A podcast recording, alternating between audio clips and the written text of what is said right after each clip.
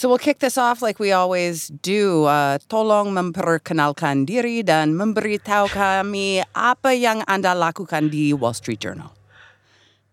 Terima kasih banyak, Kate. Saya sangat terkesan. That's our colleague Jon Emont, who reports on Indonesia and speaks the language. What he didn't know is that after living there a long time ago, I learned to speak Indonesian too. I just don't use it much. Betul-betul rusty. It's good. It's good. It's, well. Indonesia is home to the world's third largest rainforest, one of the most ecologically diverse places on Earth. There are tigers, there are orangutans, there are elephants, there are rhinos. And then, of course, if you go to the other edge of Indonesia, you have tree kangaroos and you've got all these different marsupials. So it just shows you how extensive Indonesia is and how important these rainforests are. But those rainforests are shrinking. According to the nonprofit Global Forest Watch, nearly 20% of Indonesia's trees have been cut down since 2000. A big reason for this is the growth of industries like pulp and paper and palm oil. Companies cut down rainforests and establish enormous plantations in their place. You just see it stretching as far as the eye can see, just these rows of a single type of tree.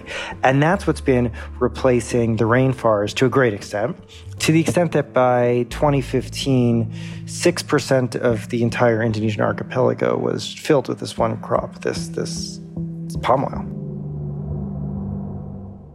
But after years of rainforest destruction, Indonesia has turned a corner. That deforestation is slowing down. The rate of forest loss has halved, and it's now at its lowest in 2 decades. Welcome to The Journal, our show about money, business, and power. I'm Kate Linebaugh. It's Thursday, April 6th.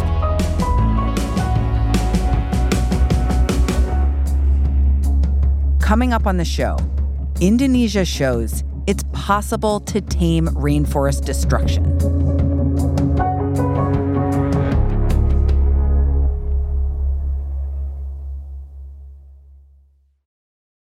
This episode is brought to you by Canva.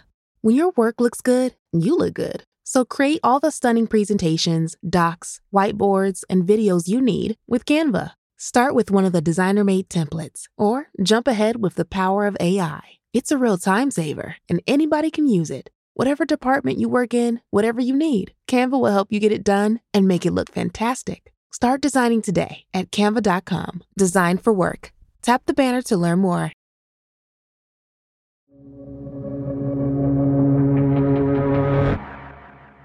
After decades of deforestation, Indonesia got a wake-up call. In 2015, there were massive forest fires that engulfed large sections of the Indonesian archipelago. Over 3,000 forest fires raged throughout the country. The fires began because of an illegal technique called slash and burn. That's when farmers and farming businesses burn forests to cheaply expand croplands. You can see that the land is on fire. It's carbon-rich soil, belching greenhouse gases into the atmosphere. It's now burning underground, deep below, creating this enormous amount of smoke. Entire villages were filled with this toxic haze that then floated internationally to Singapore, Malaysia, Thailand. I think it made it as far as the Philippines. The fires have had a catastrophic effect, blanketing much of Indonesia in a toxic haze that's affected around 40 million people. And it was just a major disaster. And a lot of people in Indonesia considered it a man-made disaster and considered it a consequence of slash and burn agriculture, people burning down the forest to plant crops like palm oil. Palm oil is one of Indonesia's biggest exports, and it's widely used around the world, often as cooking oil. In the U.S., it mostly shows up in everyday products. It's in ice cream, it's in pizza dough, it's in candy bars, it's in shampoo. But the farming of palm oil trees can be harmful for the environment. Palm oil grows really well in the same places that rainforests grow really well. So when companies were looking for where to place this extremely lucrative, productive crop, they were looking at rainforest.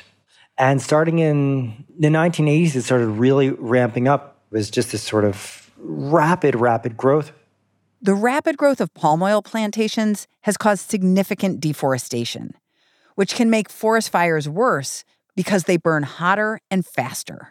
The government was making statements about solving it. They started taking it really seriously. Indonesia had just elected a new president, Joko Widodo. And Widodo took on deforestation. And so he cracked down. And he started issuing orders. Like, he said that if you are a police commander in an area where there are fires, you will be replaced. You know, before that, they might have thought, well, look, I can sort of work with the local plantation company and maybe there will be some benefit to me. But he was saying actually that he didn't want to see any more fires. And it became much harder to just light fires and assume that they weren't going to get caught or assume it wasn't going to get traced to them or assume that the government wasn't going to care. John says that the government followed through with some of these threats. Some police officers were replaced after fires in their districts. Along with a crackdown on local police, the Widodo administration also started going after the palm oil producers, even bringing them to court. There were a lot of high-profile prosecutions of big plantation companies that were brought to an Indonesian judicial system that was taking this seriously, in part because, again, of the fires, and was starting to level very serious fines against palm oil companies and even sometimes calling for the imprisonment of folks in the industry.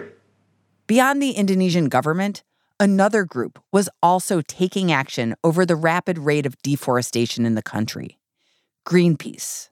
So Greenpeace launched campaigns trying to shame big consumer goods companies that they said we're buying palm oil that was linked to deforestation.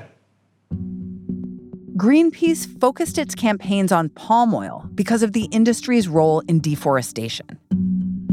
It aimed campaigns at international name brand companies like Nestle, which makes Kit Kat, or Mondelez, that makes Oreo, types of companies that use palm oil as an ingredient. And in 2018, Greenpeace saw some success.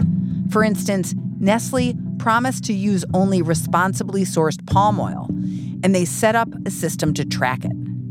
Nestle adopted this system that used satellites to monitor their entire palm oil supply chain so that they had direct access to all the land that they were sourcing palm oil from, and they could know if there was any deforestation nearby. That's just one sign of how seriously these companies started taking it. But to really stop deforestation, environmental activists would have to go to the source. That's coming up.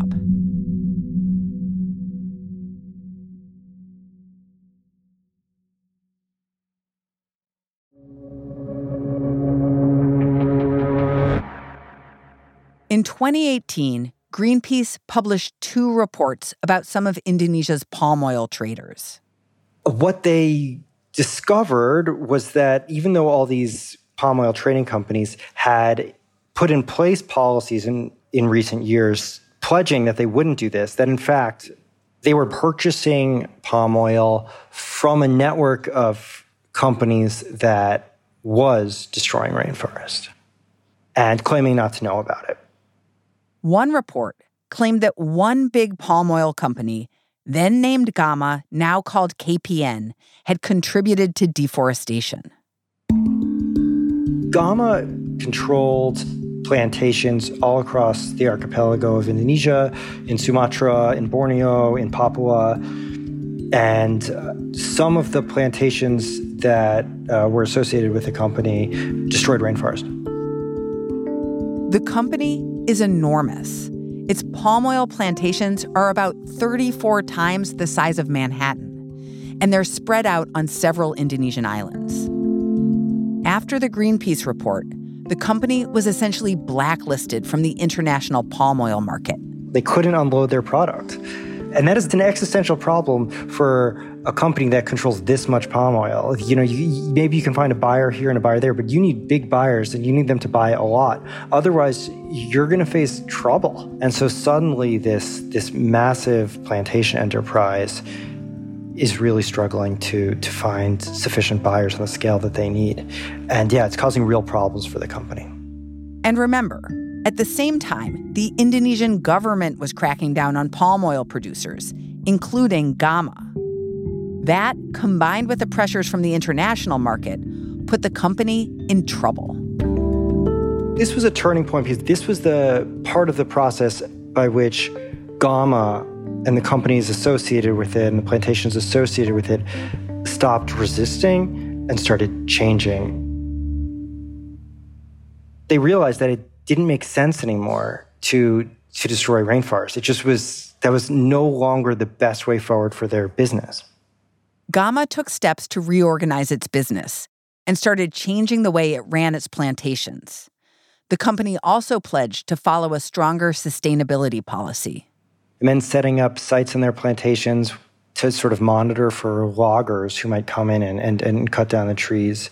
It meant working with the local government to protect orangutans on remaining rainforests that they hadn't destroyed and they were no longer going to destroy. They committed, we will not destroy this rainforest.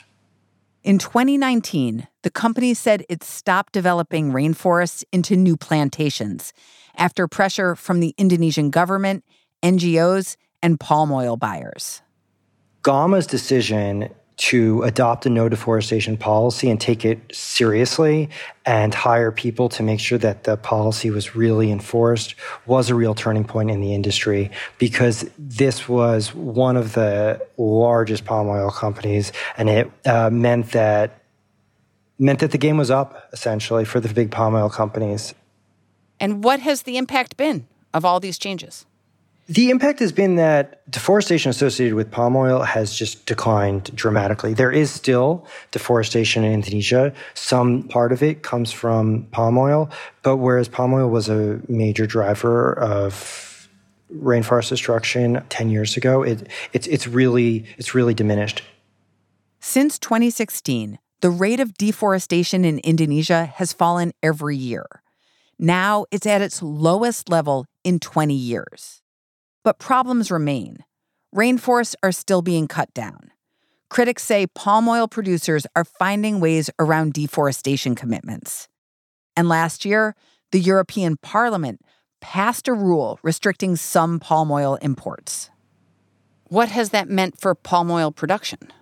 Palm oil production has really leveled off in recent years. So it used to be this commodity where, you know, more was coming online every year and you could count on, you know, if you were a Unilever of the world, you could just count on there always being more palm oil. And now you really can't. And will the progress in Indonesia last?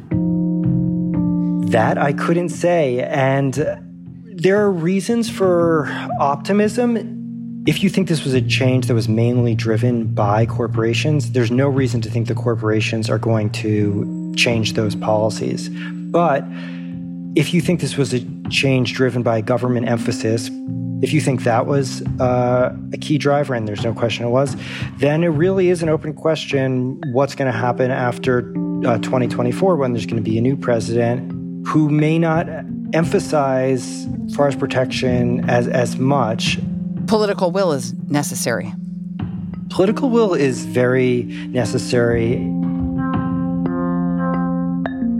Is it a playbook that could be used for other rainforests that are rapidly being deforested?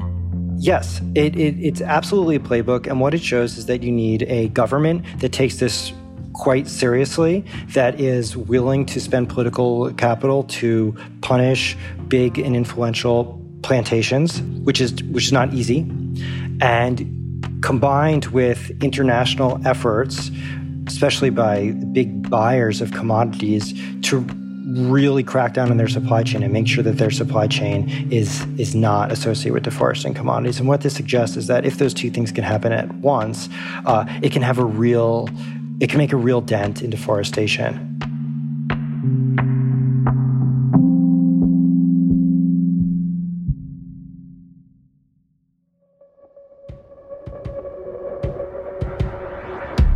That's all for today, Thursday, April 6th. The Journal is a co-production of Gimlet and The Wall Street Journal. If you like our show, follow us on Spotify or wherever you get your podcasts. We're out every weekday afternoon. Thanks for listening. Sampai besok.